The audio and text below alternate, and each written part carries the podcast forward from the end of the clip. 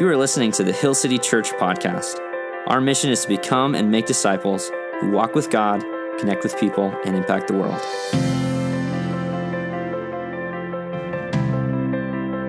Morning, church. My name is Josh. I'm the lead pastor, and I'm so excited for this new teaching series, No Hurry. One of the things I like about uh, this teaching series is not only the topic, but I, I love that it's both a command and an encouragement. Do you see that? Like, no hurry, like, slow down. And, and maybe some of us need to hear that. We need, we need a little bit of a talking to when it comes to the pace of our lives, but it's also an encouragement. Uh, one of my favorite things is when uh, I'm running late for something and I know I'm going to be 15, 20 minutes late, so I'll, I'll shoot the person a text. I'm like, I know they're at the coffee shop. I know they're waiting for me, and they text back. One of the best two words that they can text back is what? No hurry, right?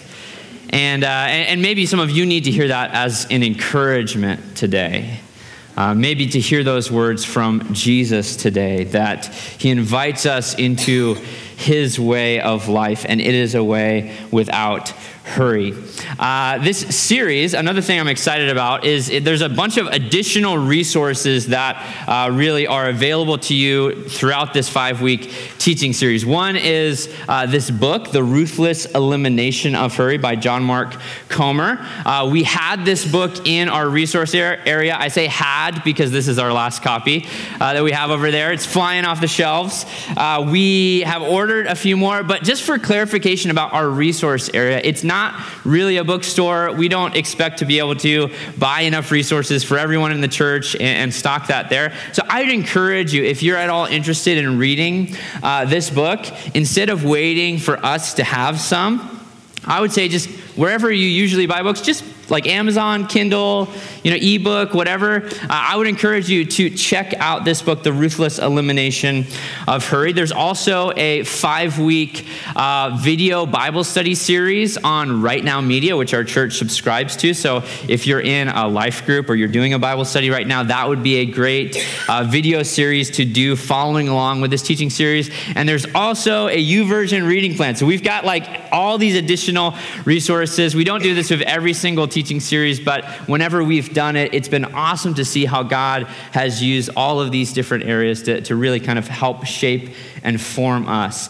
Uh, the book, The Ruthless Elimination of Hurry, the title for that comes from a conversation between the, this guy dallas willard. He's kind of a spiritual uh, giant. And his the, the man he was mentoring at the time john ortberg. And john ortberg called dallas willard on the phone and he was explaining all these things uh, all these kind of shortcomings in his spiritual growth and formation. And he said dallas willard who was mentoring him at the time what must i do and this is Dallas Willard's response. He says, You must eliminate hurry. He says, Hurry is the great enemy of the spiritual life in our day. You must ruthlessly eliminate hurry from your life. And John Ortberg, you know, this is like landlines at the time, right? He's on the phone, he, he jots it down, he's like, Got it. What else? And Dallas Willard said, There is nothing else. This is the most important thing. Uh, we all suffer from something called hurry sickness. Uh, it's actually kind of a clinical, you know, a clinically diagnosable, you know, kind of mental health disorder. Uh, but John Mark Comer defines hurry sickness like this a behavior pattern characterized by continual rushing and anxiousness. So it's that feeling of I'm always late, I've always got something else to do, the task list is never done, your email inbox is never fully emptied, and the moment you stop, you feel like you're, you need to be doing something. Until you fill that time with digital distraction. Now, whether you have kind of like uh, this in an extreme level, or maybe even just a surface level, John Mark Comer gives us 10. I would encourage you, here's 10 different symptoms to maybe jot down the ones that you see in yourself. So let's run through these 10 different symptoms. The first one is irritability. How easily do you get angry? Right? Is it just the big stuff or is it like, you know, the Lego that you step on on the ground? Like it's the tiny stuff really gets to you. Uh, that's one of the first symptoms. The second symptom is hypersensitivity. So not only maybe are you easily angered, but you have a difficult time letting go of that anger. Things keep you up at night, right? You hold grudges. You stay bitter for a long time. Number three, restlessness. This is when you know you're tired, but you just can't sleep, right? Your physical body is exhausted. Emotionally, you're exhausted, but you lay down, but you've been moving so fast throughout the day that your mind just won't stop. Uh, workaholism. This is nonstop activity at work or at home. A telltale sign of this is when you're at home, you're thinking about work, and when you're at work, you're thinking about uh, about, about at work, yeah, or you're thinking about home, right? You're, you have a difficult time delineating between, you know, the chores that you have to do at home and the tasks you have to do at work. Uh, the next one is emotional numbness. This is when you just stop caring. You kind of, you know, things that used to make you really excited, you're like, meh or things that you even used to, to bug you. You, you just, you just don't feel, have a difficult time feeling things anymore because you're so tired. Uh, you're just tired of feeling in general. The next one is out of order priorities. This is when you do the things that are urgent, but you neglect the things that are the most important. So the most, only the most recent emails in your inbox get checked, but there's ones that are really quite important further on down the line that you keep putting off. Another telltale sign of hurry sickness is lack of care for your body. So, your sleep, your exercise, your diet, that all goes by the wayside. You're so busy doing all of these things that you don't have time to take care of yourself. Another one is escapist behaviors. So, pick your distraction of choice. It's the doom scrolling through social media, it's the online shopping, it's the Netflix binge watching. It could even be uh, coping mechanisms like alcohol or overeating. Anything to get that quick dopamine hit, and then you're back at it. Uh, the, the, one of the, the last ones is slippage of spiritual disciplines. And I've read a number of studies that shows that uh, Bible reading is, is usually the first thing to go. Where people can kind of say, well, yeah, I still pray, at meals or you know like a quick prayer before bed but but actually taking time to open up god's word. Many christians in america practicing christians have not opened the bible outside of church in the last week. And is that you? And then the last one i think this is the most serious symptom of hurry sickness is isolation. Disconnection from god others and your very own soul. Let's all just take a breath how you doing? uh, happy October. Hurry sickness is serious. And whether you are, maybe you fall into one or two of those, or eight, or nine, or ten of those, we need to slow down. We need a, a, better way. And, and I say we because I hope you don't hear me preaching this sermon you, but I want you to know that I'm right there with you. Uh, I tend to be a type A driven, get things done kind of guy, personality wise. Uh, I'm also incredibly busy kind of guy. I want to give you a glimpse into a week ago Friday. So last weekend, uh, my wife went on a ladies' trip out of town, and, and I was home uh, last weekend with my three small children, my three daughters. And uh, let me just give you a glimpse of like my morning last Friday morning. I'm also trying to train for a marathon right now, so I was supposed to do a long run, so I had to wake up early, and I did my long run, and I was stuck behind a school bus on the way home. You know, it's like ah, I literally had to like go around this school bus to get home on time, and then I hopped in the shower, and then I uh, loaded everyone up, everyone, the kids, all in the van, uh, took my wife, dropped her off so she could go on her road trip and then it's like, okay, oldest daughter needs to go to preschool, but first, you got to get donuts. And so we swing by the donut shop, we get the donuts. This is how you do it, by the way. You get the kids all sugared up and drop them off at school drop her off at school, and then we rush home because the baby needs a bottle and make the bottle and then get the baby down for a nap. And I had foolishly scheduled a very important Zoom meeting at 10 a.m. on Friday. Now, usually I try not to schedule anything work related uh, on Fridays because it's my day off. That's just a little tip for you Friday and Saturday It's my day off, so don't expect me to respond uh, to emails or work things. But uh, this was a very important meeting, and the other people in the meeting, they could only do it Friday at 10 a.m. And so I'm like, okay, one daughter's at school, one daughter's down for a nap. Here's a TV show for the middle kid. All right.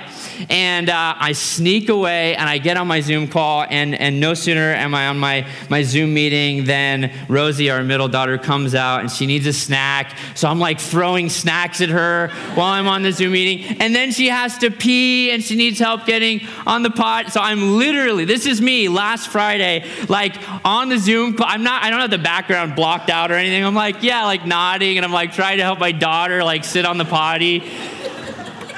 It was a mess. It was a disaster. And I can tell you that the rest of the week, my heart felt that buzz of anxiety from rushing all weekend. And I neglected the Sabbath last weekend, which I usually practice every single week as a spiritual discipline. So, do you hear me? I'm not preaching this at you. I'm right here with you. This is something we all need to hear. The reality is, hurry hurts us.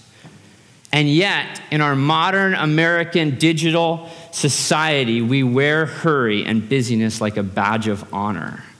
But hurry actually hurts us. Pete Scazzero, in his book, The Emotionally Healthy Leader, says it like this. You, this is catchy. You can't live at warp speed without warping your soul. It's easy to remember. Warp speed without warping your soul. He goes on to explain why this is so dangerous. He says, and even if you somehow manage to keep from dropping all of the balls that you're juggling. So, by the way, that's like really the only metric that we measure for success. Well, did you get the thing done? Did you still do the Zoom call? Did the baby still go down for a nap, right? That's the task list items are our only metric of success. This is what he says. Even if you get everything done, the speed at which you're living and leading is exacting a hidden toll. Warp speed will blind you to the damage you are doing to your own soul every time. And this is why hurry sickness is so deceptive because you don't even realize you're doing damage because you're so busy doing everything else. And I would argue our relationships are the thing that suffers the most. John Ortberg, uh, the one to whom Dallas Willard said that line, you must ruthlessly eliminate hurry from your life. In his book, The Life You've Always Wanted, this is what he says The most serious sign of hurry sickness is a diminished capacity to love. Love and hurry are fundamentally incompatible. Love always takes time, and time is one thing hurried people don't have. There's no drive by loving someone, there's no microwave version of loving your children. Significantly, when Paul in 1 Corinthians chapter 13 writes the love chapter, he gives all of these attributes of what love is. Do you want to know what the very first one is? Love is Love is patient. Can you be patient and be in a hurry? You cannot. We know that those things are fundamentally opposites. And Paul says, love is patient. How patient are you? How much time do you have for actually loving the people that are most important to you in your life? How much time do you have for loving God? I would argue many Christians today are just too busy for God, and they're too busy to love their neighbor as themselves. And so we need a different way, don't we? We need to be taught a different way. And the beauty of Jesus is he invites us into another way of life. This passage that we're looking at today is an invitation from Jesus from Matthew chapter 11, starting in verse 28. He says, Come to me, all who labor and are heavy laden, and I will give you rest. Take my yoke upon you and learn from me for I am gentle and lowly in heart, and you will find rest for your souls. For my yoke is easy, and my burden is light.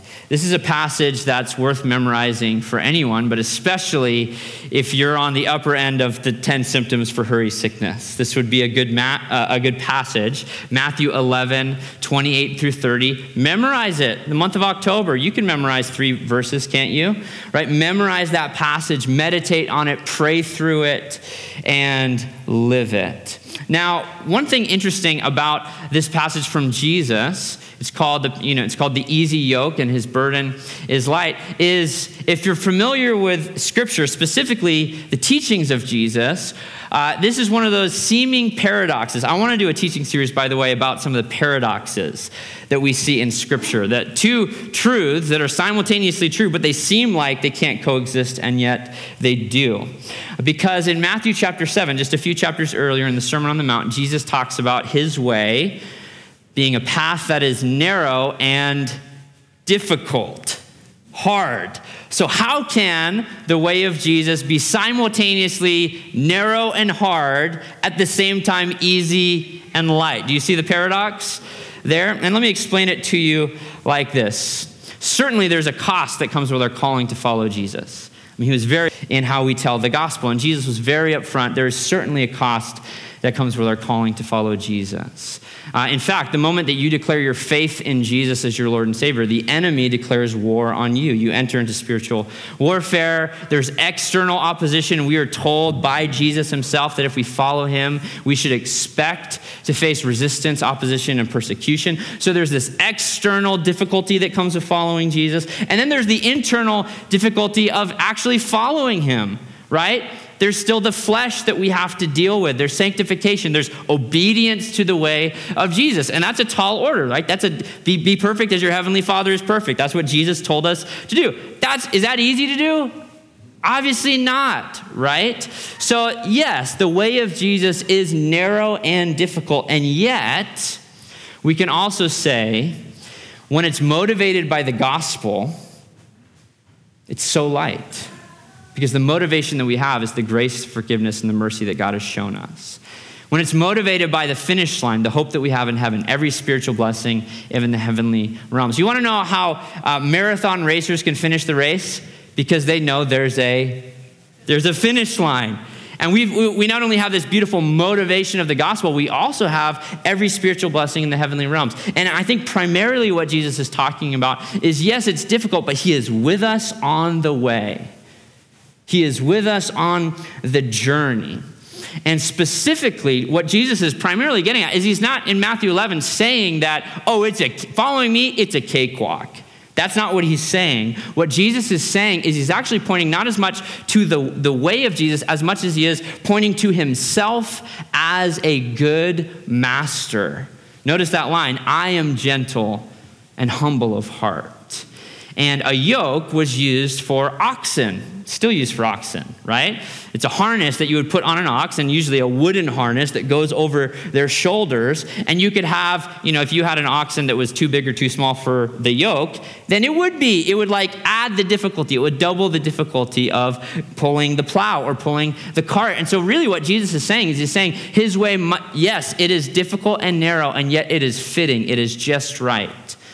And we know this if you follow Jesus for long enough. You do face difficulty, but you also understand that there's this is the good life. This is the life. It's almost like you were created to have a relationship with God.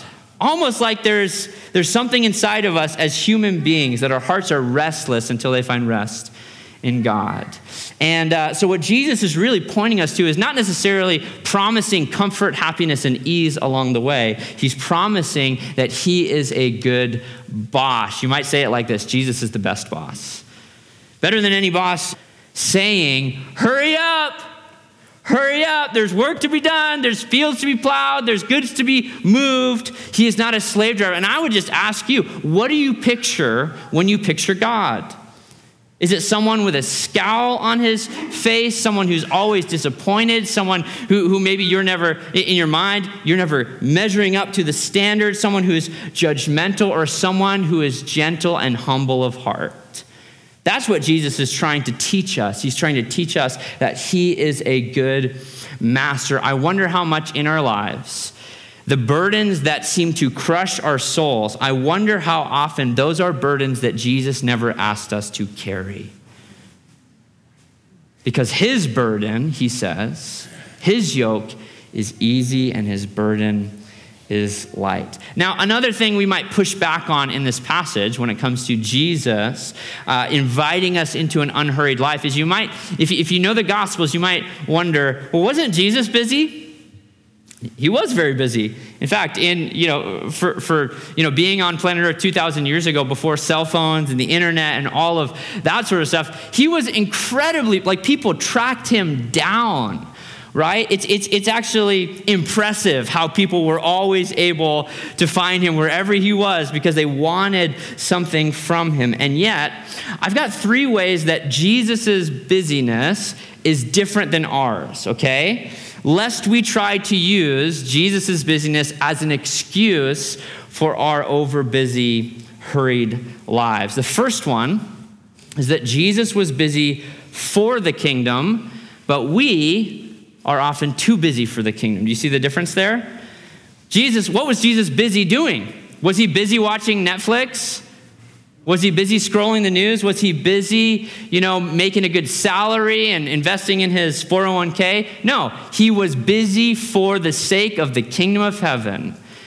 And I would argue that it's hard pressed to find someone today who's busy about the kingdom. What we're busy about is we're busy about everything else except the kingdom. And yet, I think of this line from Jesus in, in, uh, in Matthew chapter 6 when he says, But seek first the kingdom of God and his righteousness, and all these things would be added to you. Now, in that context, in Matthew 6, what Jesus is addressing is he's addressing really kind of hurry sickness.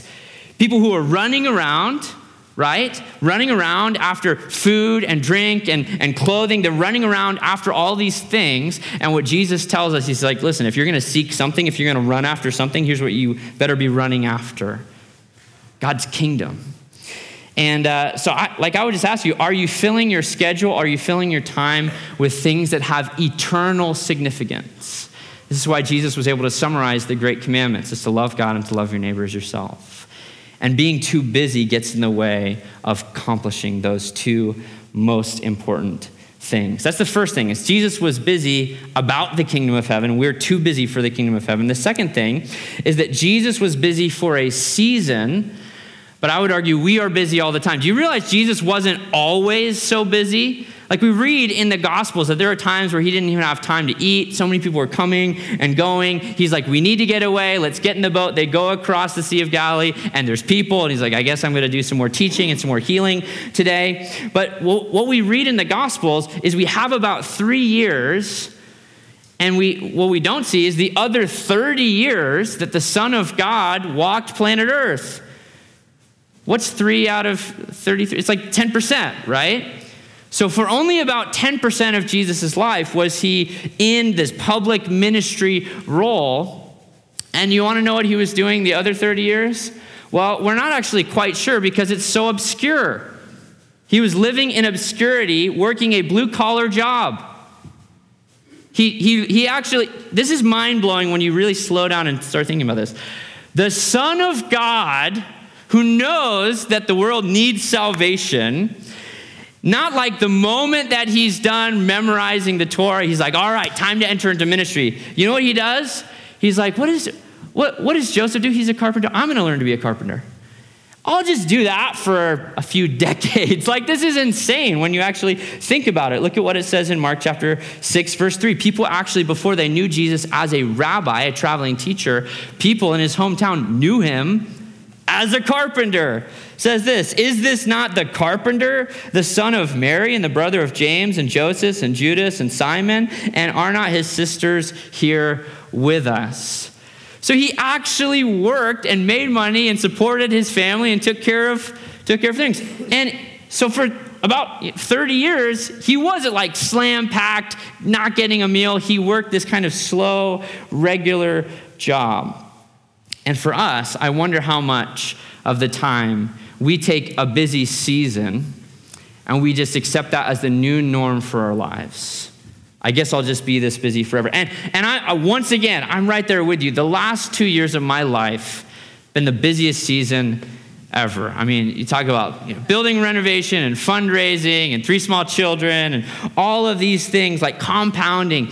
And yet, what we have to keep remembering when we enter into busy seasons, and I'm not saying you won't ever be in a busy season. Right? If you're a college student and you're working three jobs, like those are going to be busy seasons. If you have small children at home, those are going to be busy seasons. But what we must not do is, is kind of accept that this busy season is now the baseline for my life. We must look for an end to that season and a transition into a new way of life. So that's the second thing. Jesus was busy for a season, and I would argue we are kind of busy all the time. And then the third, the third difference between Jesus' life and ours, I, I notice, is that Jesus does a lot, but we do too much. Jesus knew his limits, and I would argue that Jesus never actually went beyond those that, that, but we kind of don't act like we have limits at all. There's a difference between doing a lot and doing too much. And uh, to illustrate this, what I want to show you is one of my favorite charts. Anyone excited for a chart? This is called the human function curve. It was created by a British cardiologist. You know what a cardiologist? Because he noticed the adverse effects that stress and busyness has on your on your heart and like heart disease and heart attacks and that sort of thing. So he created what's called the human function curve to illustrate, uh, to, to show us the difference between what he calls good stress and bad stress, or good stress and distress, is then adopted by Pastor Jon Tyson for the purpose of discipleship. Jon Tyson at Church of the City, New York. And then this chart was adapted uh, by me. So here's my version of the human function curve. Uh, what you see is, is you see, you know, on, on uh, the y-axis is performance, so like your output, all the things you're doing.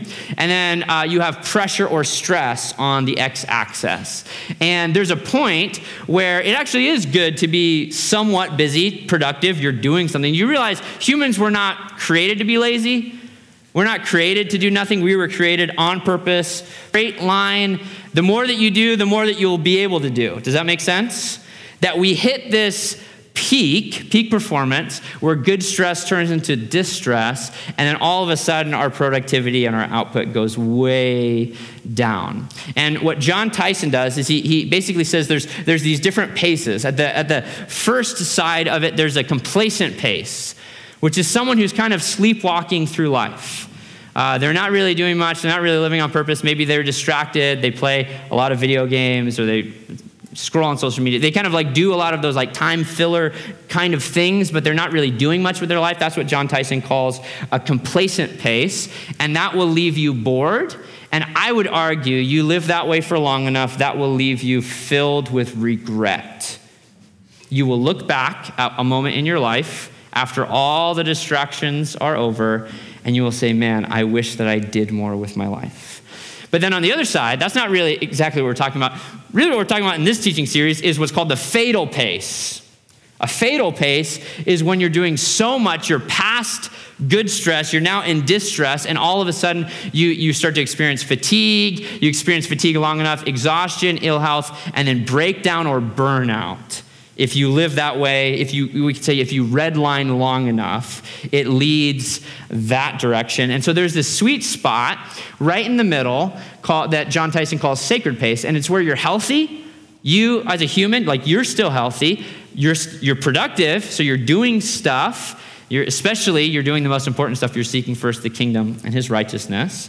Uh, but you're productive and you're also present. You're able to actually look someone in the eyes and have a conversation. You're able to be present with people. Uh, in the missional uh, life course, this is how uh, Jon Tyson and Tyler Preeb define what sacred pace is. They say this it's walking and working with God under the leading of the Spirit. It is about asking what is God doing, and how can we step into that as a response? I love that. Walking and working under the direction of the Holy Spirit. You know, significantly, the Bible uses the word walk time and time again for how we're meant to live. It's almost used as a synonym for how you live your life, is walking. And we talk about walking with God. I love how John Ortberg puts it. He says this following Jesus cannot be done at a sprint. If we want to follow someone, we can't go faster than the one who is leading. I wonder how much we're trying to run faster than Jesus. Time and time again, we're, we're, called to walk in a manner worthy of our calling, walk in the good works that He has for us, walk with God. And then in Galatians 5 25, Paul is talking about walking by the Holy Spirit. This is what he says If we live by the Spirit, let us also keep in step with the Spirit. And I think that's a really good image to have in our minds. What it means to walk with someone is it means, and, and I've got dogs, so I'm really used to like this kind of like the dog illustration. But uh, my parents have a dog, and it is a, it's, I'll put it nice, he's out of shape, okay, this dog. Charlie is his name. And uh, he goes like 10 feet down the sidewalk, and sometimes he just sits down and he's like, I'm done. That's my walk. And you get, you're like, I've only tried to take him on a walk a few times, and then I'm just like, it's a lost cause, right? And you can like, yeah, can, come on, buddy, come on. And he just won't go. We shouldn't be like that. That would be a complacent pace in life. And if that's the case for you, especially if you're if you're kind of sleeping on uh, the kingdom of heaven and doing the good works that god has called for you the holy spirit no doubt is trying to tug on that like come on keep up. We've got there's work to be done. Jesus is coming back right and, and, yet, for many people, I wonder how much I've got the opposite of Charlie. I've got two blue heelers at home, and I take them out, and, and uh, usually they're really good at like keeping in step with me, but sometimes they're just like, especially if I haven't, I haven't taken them out for a while, and they're off leash, they're just like pew, pew, pew, like everywhere on the trail, right? I wonder how much that's how we are, where we're running after all of these other things. And if we want to walk by the Holy Spirit, the Holy Spirit is saying, slow down in fact, you're running after the wrong things. You're off trail. You're running after things in some ways that can even hurt you and do damage to you. And so, would we as a church learn to walk with Jesus at the pace, to keep in step with him? So, what is the pace that Jesus walked? Well, you see Jesus, like I said, in the Gospels, he's always on the move. He's always doing, he's always going somewhere. Most of the Gospels, Jesus is on his way somewhere, and yet, He's never. One of my favorite ones is in Luke chapter 8. You have Jairus, whose daughter is deathly ill. He finds Jesus along the sea, and uh, he, he asks Jesus if he will come at once. Translation Hurry, my daughter's dying. Hurry, you've got to come. And Jesus agrees. And so they start walking. But the problem is there's this huge crowd surrounding Jesus, and everyone's kind of pushing and shoving. And so they're going as fast as they can. But, eh, you know, in reality, if, especially if you're a Jairus, they're not going nearly fast enough right? Everyone still is kind of grabbing at Jesus. And then at one moment, there's a bleeding woman. She's been bleeding for 12 years. She's had this ailment. And uh, she has this, this thought if I can just, if I can sneak in there and just touch Jesus's uh, garment, I'm going to be healed. And she does. She touches Jesus' robe, she experiences healing, and she got her drive by miracle, and she's, she's about to leave. And Jesus, at what, he feels this happen, and he stops and he says, Who touched me? And uh, I want to read to you, because it's kind of an absurd question who touched him, right? This is what uh, the response of Peter is in Luke 8 45 through 46. When Jesus said, Who was it that touched me? When all denied it, Peter said, Master, the crowds surround you and are pressing in on you. But Jesus said, Someone touched me, for I perceive that power has gone out from me. And he stops until the woman comes forward. And he looks her in the eyes, he calls her daughter, and he says, Because of your faith, you've been healed. And he not only heals her physically, but he actually heals her place in society. She would have been ceremonially unclean, kind of an outcast, and she'd spent all of her money, likely homeless at this point in time, spending all of her money on medicines that did not heal her. And Jesus takes that, and this is a significant moment, but in that moment, what happens next? Do you know the story? A servant comes up and tells Jairus not to bother Jesus anymore because his daughter has died. And you can imagine the conflict within Jairus at this moment in time. You shouldn't have stopped for that woman. You're wasting my time, right? And he's, he's probably furious. And, and yet Jesus goes and he performs a greater miracle than healing. He actually raises Jairus' daughter from the dead. I love how this is put in the Jesus Storybook Bible. Anyone? Any Jesus Storybook Bible fans? It's a good like study resource if you want to kind of get that next level. No, it's uh, but it's a, it's a it's a, a powerful resource for discipling your kids. We've read through it uh, a number of times with our oldest daughter already. And uh, Sally Lloyd Jones in the story of Jairus. And, uh, and, and, his daughter and, and the woman. Uh, this is how she puts this line. So, this is not in the Bible, it's in the storybook Bible. But uh, this is what happens when he stops to ask about the woman. Everyone says this to Jesus We don't have we don't have time, Jesus' friend said. And then she says this line, but Jesus always had time. That's the pace that Jesus walked. He always had time. Was he all he was on the move? He was busy for the kingdom of heaven, right? So he was using his life for the things that mattered, and yet he always seemed to have time for anyone who would interrupt him. You see this very same thing happen uh, when Jesus hears that one of his dear friends, Lazarus, is sick. You want to know what Jesus does when he hears that Lazarus was sick? John 11, verse 6. So when he heard that Lazarus was ill, he rushed at once? No. He stayed two days longer in the place where he was. He's like, all right, I'll go visit Lazarus when, when the time comes. And the disciples are like, what are you doing? Don't you care? And Jesus, when he shows up on the scene, Lazarus has died. Very similar, right? To Jairus' daughter. He's too late. And both sisters, Mary and Martha, have the same response Lord, if only you had been here, my brother would still be alive. Translation, why didn't you hurry up? It's too late. And what Jesus proves time and time again is it's never too late for God. And he goes and once again performs an amazing miracle, raises Lazarus from the grave. What we learn from the pace of Jesus is that God has his own timetable, and it's not aligned with yours. He has his own set of priorities, he has his own things. I, I've got to I've gotta shout out to Gandalf from Lord of the Rings on this because it's just too perfect. Where he says that line, you know that line? A wizard is never early, nor is he late. He arrives what? Precisely, Precisely when he means to. Okay, that's good stuff, right? and it's almost like that's, that really accurately describes God. He's not too early, he's not too late. He, his timetable is precisely what he wants to do when he wants to do it.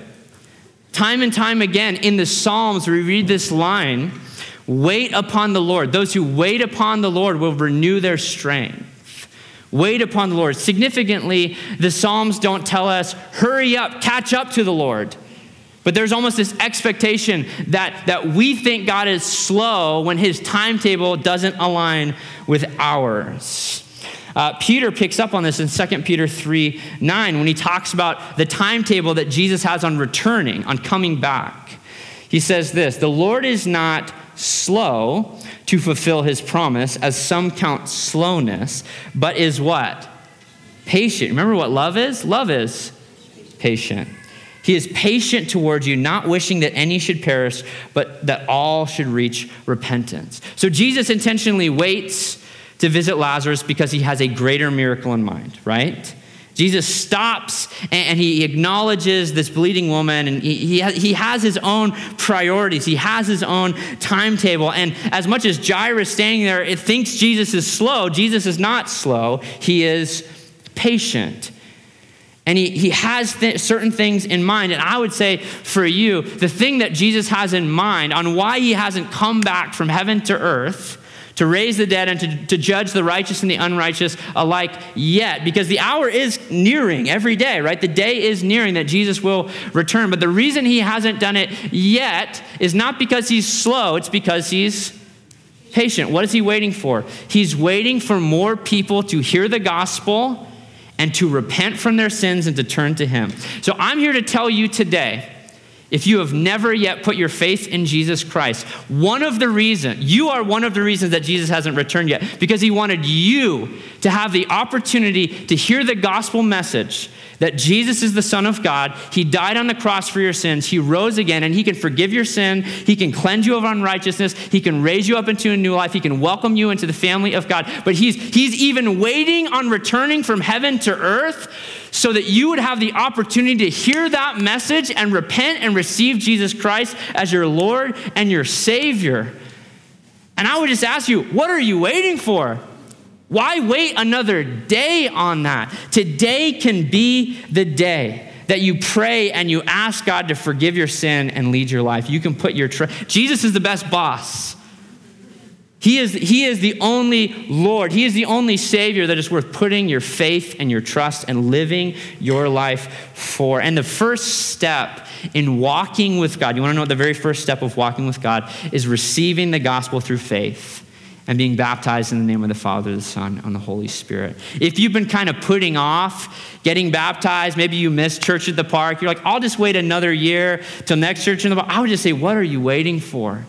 Declare your faith in Jesus through baptism. You can learn more about baptism at hillcityboise.org slash baptism. The reality is, for many of us in our lives, the reason why we are so hurried and anxious and busy I would argue, is not because we have bad motives. I would argue it's very practical, is it not?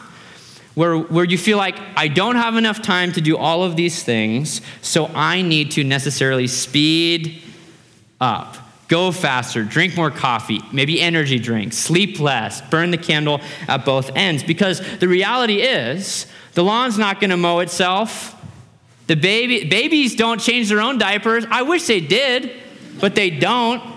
You know, like groceries aren't going to shop themselves, although grocery pickup, that is a nice feature. But the reality, like, there's just certain realities that we live in that aren't, I, I'm not accusing us of like ill intent or bad motives. I don't know anyone who wants to live a hurried, anxious, you know, on that like verge of breakdown. I don't know anyone who desires that. It's not our motives, it's, it's just practical.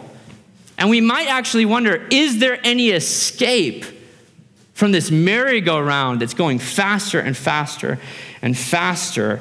And yet, our solution, there's not enough time, you need to speed up. I just want to, I just want to read Jesus' words from Matthew 6 27. And which of you, by being anxious, can add a single hour to his lifespan? Is all of our worry and our anxiousness, is it, is it even helping? And, and maybe we could even kind of free this up and say, and which down. This is one of the most counterintuitive anti American things to say. We feel, and we feel like, you're gonna feel like, I don't have enough time, I need to speed up, I need to perform more. The reality is, if you don't have enough time, the thing that you actually need to do is you need to learn to slow down.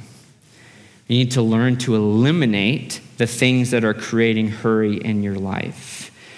Paul in Ephesians 5 15 and 16 says this Look carefully how you walk, not as, notice, be carefully how you what? Walk, not run. Once again, it's like time and time again. Look carefully then how you walk, not as unwise, but as wise, making the best use of the time because the days are evil. If you don't intentionally manage your schedule and, and spend your time wisely, your time will be spent for you. It's the same way with a budget, by the way. If you ask someone, they're like, I don't know what happens to all my money. I don't know where it all goes. You say, Well, do you track it? Do you have a budget? Do you make decisions ahead of time how you will spend your money? If the person says no, it's like, Well, that's why. You're not being wise with the, the resource that you have entrusted to you. One of the, the most important, I would argue, the most important resource we have is not our money, it's our time. It's our time. Your time is your life. Do you realize that? How you spend your time is how you spend your life. And while you might have seasons where you have more money or less money, you cannot change the amount of time that you get. It is an allotment that God has given to you and is the most precious resource that God is asking you to manage until He returns. And so we need wisdom from God to manage our time. So, in, in this teaching series, what I'm asking from you is not to add a bunch more stuff into your schedule. What I'm asking for you is what do you need to do to eliminate hurry from your life? And you, if you're serious about this, it means you're going to start tracking your screen time more. You're like, I need to delete that app, or I need to put you know, time limits on that app. It means that you're going to actually monitor the things that you say yes to. Like, Confession I should not have scheduled a 10 a.m. Zoom meeting that Friday. That's on me. It legitimately is my fault. I shouldn't have even given that as an option. I should have said, you know what? We're going to have to reschedule this for next week. What are the things that you need to do a better job saying no to and allowing in your schedule? so that you can prioritize your schedule around God's kingdom and his righteousness so that you can be present for the people that matter the most in your life. So this week, this is really simple practice is take an inventory of your life and find anywhere that you can free up margin, that you can eliminate hurry, so that we can practice what we're going to do in this series, which is learn a slowed down spirituality from Jesus. Uh, another just great story that illustrates this is Mary and Martha from the Gospel of Luke, chapter 10. Maybe you're familiar with this. Mary and Martha, by the way, are Lazarus' sisters. And uh, they live in the village called Bethany, and Jesus is visiting them. And uh, I don't know if, he's, uh, if he had announced that he was coming or not, but Martha feels a little bit behind schedule. So she's in the kitchen, she's cooking, she's cleaning, she's frantic, she's overwhelmed, she is hurried, and her sister Mary is unconcerned. she is sitting at Jesus' feet, she's listening to him, she's what we would call abiding with Christ.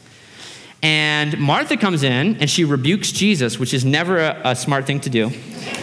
And she's like chewing Jesus out. She's mad at her sister. She says, I feel alone. By the way, that was the 10th symptom isolation.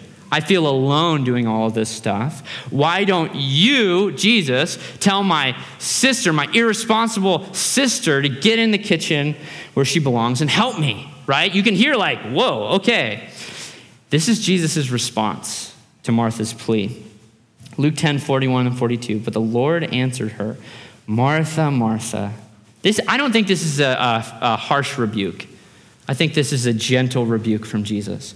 You are anxious and troubled about many things, but one thing is necessary. And Mary has chosen the good portion, which will not be taken away from her.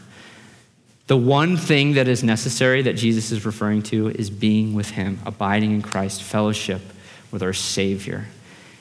Are you neglecting the one most important thing that your soul desperately craves and needs? Are you too busy for God?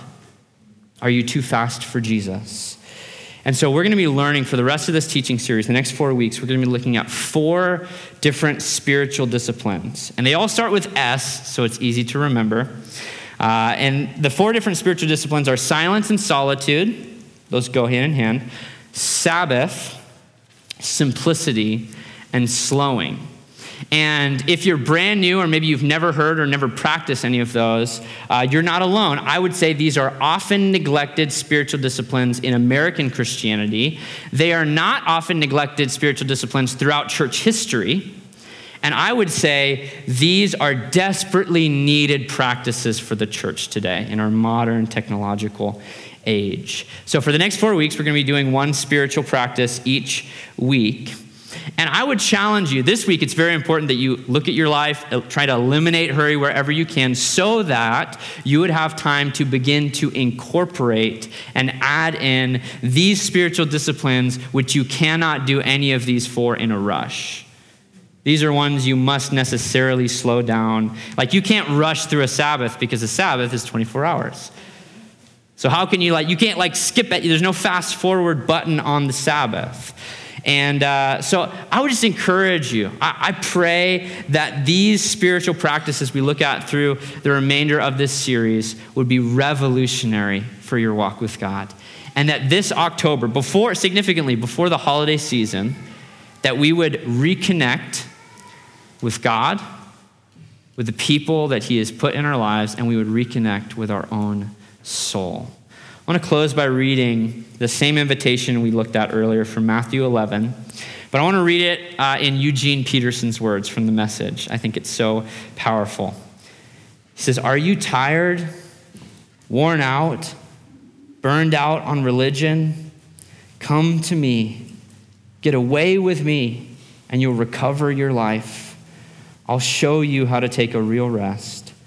Walk with me and work with me. Watch how I do it. Learn the unforced rhythms of grace.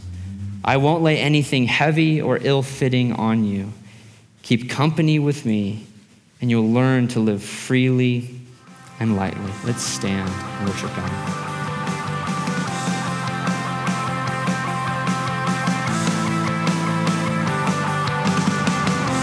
Thanks for tuning in to the Hill City Church podcast. You can find out more about our church at hillcityboise.org. Follow us on Instagram and Facebook at Hill City Boise. We hope this teaching has encouraged you and helps you follow Jesus with everything.